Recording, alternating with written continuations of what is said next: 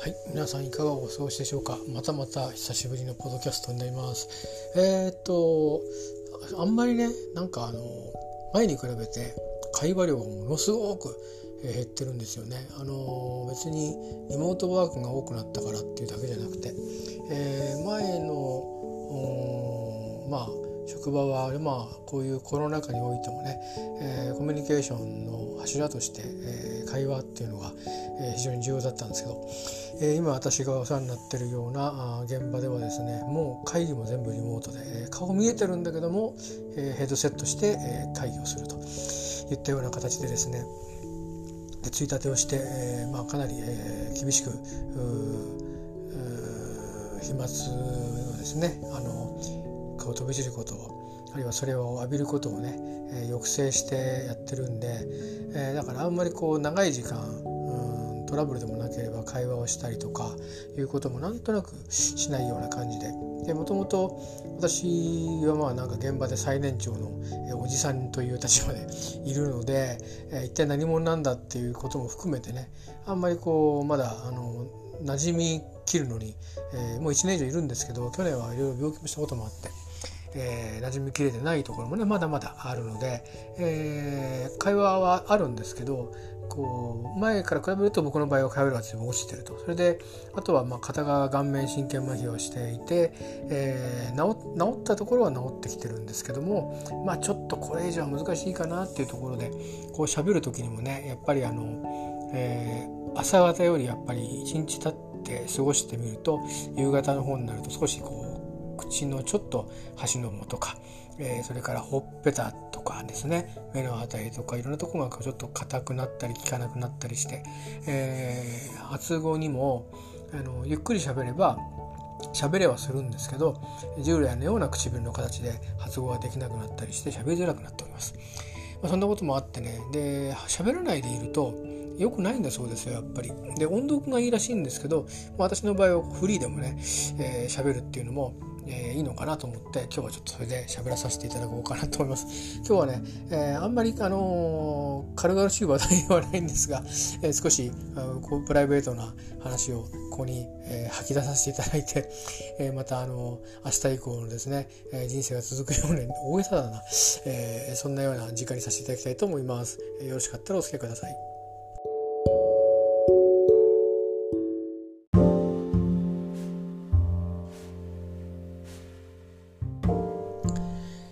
いよいよ、えー、まあ私の不徳の致すところではありますがいろんな選択肢を、えー、模索しながら、えー、来て特にこの半年ぐらいはちょっとモラトリアムみたいな感じでしたが、えー、いよいよ一人になる日が決まりました。えー、でまあ、昨日の夜ぐらいからちょっとそういう動きが出てきて今日まあ正式に、えー、専門家の方ともご相談をして、えー、全員の日程の合うところでですね、えーまあ、私が一人になる日すなわちまあシンプルに言えば離婚をする日、えー、が、えー、一応決まったということで、えー、まあカウントダウンなんてねなんかハッピーなことではないので、えー、するつもりはありませんけれどまあ本当にもうゴールっていうか終わりの日が見えたんだなという気になっています。でこれまであのこういうことってあんまりハッピーなことではないですから、うん、最初の頃はもうこの私の気持ちのね整理もあのいろんな複雑な気持ちもあったんですが、えー、この半年はあだんだんに自分の生活をどうやって確保していったらいいんだろうと答えがはっきりこう決めきらない状態で、えー、その時にですねあの隠れ家としていたところでそのままいて生活が続いていけるんだろうかっていうこととかあそのまままあどういう形にしろ、え、家族との縁は疎遠になってしまうだろうなと、まあ、家族と言っていう言葉が当たるのかどうかは別なんですけど、えー、と場合に一人きりでですね、えー、前にいた隠れ家のその町にで年を老いていくっていうことがちょっとイメージできなかったんですね。そんなこともあって、まあ、ある種方向づけをこう決定的にしてしまったところもあるんですけども、えー、結果的に、うん、今こう三浦にたどり着いて暮らしているという状況です。えー、まあここからこうたやすくまたねどっかに行くってことができるほど、えー、経済力も今はないので、えー、とにかくご縁のある限りはここで、えー、この地位でですね慣れて暮らしていくしかないんだなと思って、えー、おりますけども。でまあその他にやっぱりあのしばらく期間がねあのそういう方向でトントンといろんな動きがあればよかったんですけどまああの私と血を分けているあの子どもたちの、えー、人生の節目にあたったりとかああるいはまあお相手側のですね一方の当事者のお相手側のいろんな心理面の状況だとかいろんなことが影響があって、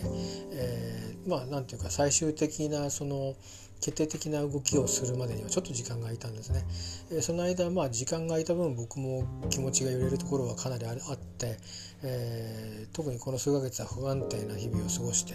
きたんですけど夕べいよいよもうあのことを決するぞというような話が出始めてから少しだけシャンとしたんですね。まあ、今日あの仕事行ってきてさすがに一日を終えてみるとやっぱりいろんなことを思ったりしてあのげんなりしたりすることがあるんですけど一瞬シャンとしたら何かというとあの私さっき家族って言葉使いましたけど果たして自分には家族がいるんだろうかとまあもちろん私は母が生きておりますから母は家族ですけれども、えー、間違いないと思うんですが、えー、まあパートナーとは縁が切れますから家族ではないですよね。で同居する血を分けた血縁者がいないですから私一人しかいませんから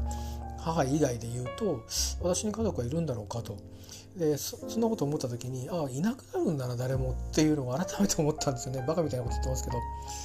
で離れて暮らしているその血を分けた子どもたちが家族と呼べるのかっていうのはそれは非常にうん心理的な面もあると思うんですけど私が家族と思ったところで、えーまあ、今回いろんなあの話の流れの中でですねあの今のような状況ですかね離れて暮らしていく状況のままあいるという選択肢も少し模索してみたんですけどまあやっぱりうんパートナー以外の家族のですね、えー、まあ緩やかに言えば意見、まあ、きつく言えば反対がきっとあったようで、えー、いうことでですねまあやっぱりあの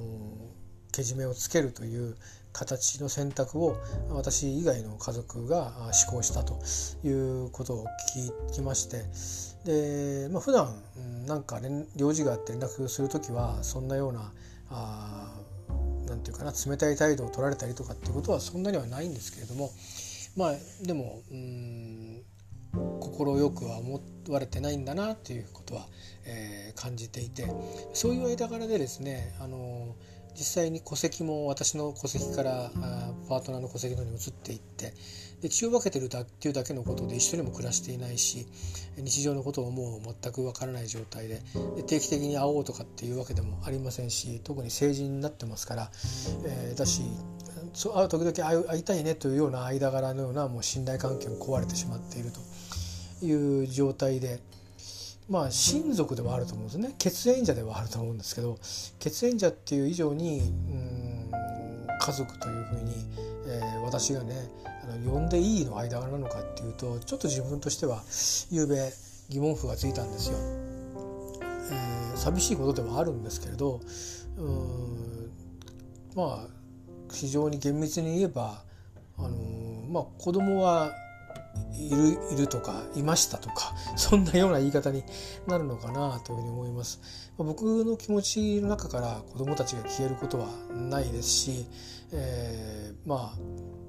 いろんなことがあるんですけどね。こういう時っていうのはあの関わってる人間がまあ何て言うかな縁を切った側との思い出っていうのはあのある種きれいにさっぱりね整理してしまった方がいいというような言い方もあるようなので、えー、そういう意味ではまあ私が過ごした二十数年間の時間の中で記憶に残ってる部分っていうのは、えー、消えていくもの、えー、というふうに、まあ、私自身は思うべきなんだろうなというふうには思ってはいるんですけれどもそうは言ってもまああの完全にね忘れてしまうっていうのは難しいことで。で思い出した時にあのそれが家族って呼べるような間柄が維持できてるのとそうでないのとでだいぶ意味が違うんですよね。実際には維持できてる関係でこの先いるわけではありませんから、えー、まあ本当に何て言うかなあの血を分けた子どもたちのことを思ったりすることはあるんでしょうけどもう一緒に暮らしてもいないしその子どもたちのいろんな日々のしんどさとか悩みとかっていうのも、えー、細かくなくても大雑把でもシェアもしていないようなあそういう単に血がつながってるだけの大人という、えー、ことになってしまうので、えー、あ別の本当に家庭にたった一人の箱の、えー、家庭に自分が、えー、そこで生きていくんだなってことを思った時にこう一瞬なんかちゃんとしなくちゃってあの思ったんですよね。でそんなちゃんとできるほど強い人間ではないので、えー、今回のことを受けて、あのー、この先ですね、まあ、やっぱり、うん、揺らぎながらだんだんに諦めていくっていうかなどっかどっか諦めていく訓練をしながら新しいあの暮らしのペースを作ってあのまあ人間らしいことでは何の、えー、成功もできなくて失敗ばっかりを積み重ねてしまったので、まあ、この先、うん、どれだけの、え、命が与えられてるかわからないんですけれども、えー、自分が生きるための糧はなんとか稼いでそして、えー、今回まあ家族から離れていくっていうことで私に生じてる義務もありますのでそれもしっかり果たしながらっていうことをやっていくんで、まあ、生活基盤ですよね。経済面含めて、えー、ちょっとしたあの気弱な気持ちだとか、うん、あるいは体調を変調させてしまうことによってそういう生活の基盤が狂わないように、えー、しっかりとですねそこは気をしっかり持って、えー、これからあ来る、うん、一人になる日以降のですね、えー、暮らしをしっかり生きていかなくちゃなと、えー、そんな力強くではないんですが、えー、思っております。えついこの間まではその一人になるってことは寂しいことだなって思ってたんですけどそれだけだったんですけど寂しいっていうこと以上に一人の家庭に一人でいるっていうその何て言うか怖さっていうんですかねあのそんなものもちょっと感じてます。何なじゃあどうするんだって言われても何の答えもないんですよね。だから続けていくだけでその時が来て何か問題が起きたりなんか起きたらそれはそれでどうにかするっていうこと以外に今の僕には知恵がなくて、うん、ただあのな何にもなくても誰かが同じ屋根の下にいるとか、えー、何か電話したらつながれるとかあそういったことでね精神面物心両面で、えー、支えがあるというすなわち家族というものが失うっていうのはこういうことなんだなというのを改めて、えー、感じているところです。まあうんそういうそれだけのことを自分があそのこれまでのね家族の中ではあしてしまったんだろうしそれを超えるようなこともできてこなかったんだろうなというふうには思ってるんですけどまあうんこれだけの状況を引き受けることって精一杯なのであのまあ今はねこれ以上ちょっともうあのほじくり返してあればあれこれあれこれと、えー、自分のこう傷をですね、えー痛めつけていくことはやめようかなと思っています。あの本来人間反省が大事なので、えー、反省をして そして新しい人生に向かうっていうのが正しい姿だと思うんですけれども今のまあ自分の状況からすると反省よりも先にしっかりとした生活基盤を、えー、キープしてそれをできるだけ長く続けてですねなんとか数年乗り切っていかないことには、えー、いけない、うん、そういう義務を持ってますしそれからその先のまあ私の唯一の家族である母のえことも考えれば私がぐらついてるわけにもいかないので、えー、しばらくまあそういう人生の反省みたいなものを置いといてどうせ私が反省したところでですねあの言い訳の堂々巡りしかしないような気もしますので、えー、そんなことにエネルギーを割いて体調を崩したりして仕事に行けなくなったりするよりかは、えー、ちょっとずるいかもしれませんけれども一旦棚上げさせてもらって、えー、しっかりとあの毎日歩いていくっていうことのためにエネルギーを、えー、集中させたいなと思っています。それでもきっと、えー、離れて暮らす父親を分けた子どもたちのことを考えると思いますし、えー、まあ私の方が憎しみを持ってパートナーと離れるわけではないので、え良かった頃のことを思い出してしまうかもしれませんし、えー、ただまああの関係がしっかりとこう変わりますのでねちゃんとけじめはつけて、えー、そういうことでですね、あのしっかりとまあけじめを気持ちの中につけて、あのどういう距離感になるか分かりませんけどももしかしたら5年も10年もあの血を分けた子供と含めてですね合わないようなことになるかもしれませんし、えー、まあ子どもたちは今人生の立ち上げの時期にかかってますから自分を振り返ってみても最初の数年やあるいは20年ぐらい本当に自分のことで精一杯だった気がするんですよね。えー、なのでだからそれを考えると、うん、家族でいるってことはなんとなく一緒に暮らしているからいろんなことが伝わり合うっていうことであってだからこそ絆も深まるんであって、まあ、こんな風に私のようにえー、離婚をして、えーまあ、血を分けた親はあどっかで暮らしてますっていうだけだとなかなかうん関係を持っていくってことは難しいんだろうなと思います。それから久しぶりに会ってない親戚と会うよりも、えー、距離が遠くなるのかもしれないなっていうのをちょっと思っています。でもまあ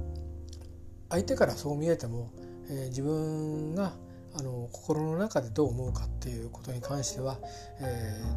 ー、大事に思っていければ、えー、いいなと、えー、思っています。えー、まああまりいい評価はもらえなかったわけですけれども、えー、少なくともこの二十数年、えー、25年ちょっとですかね、あの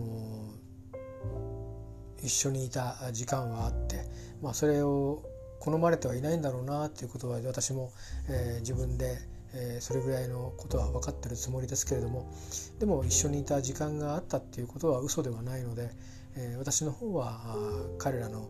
今後の人生の邪魔にならないようにですね、えー、しっかりと自分が生きていくっていうことをしたいなと思っているということです。えー、まあなんかちょっと堅苦しい話でしかもプライベートな話であの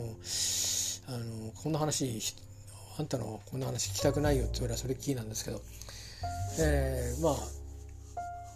ついにこの日が来るのかという感じですね正直。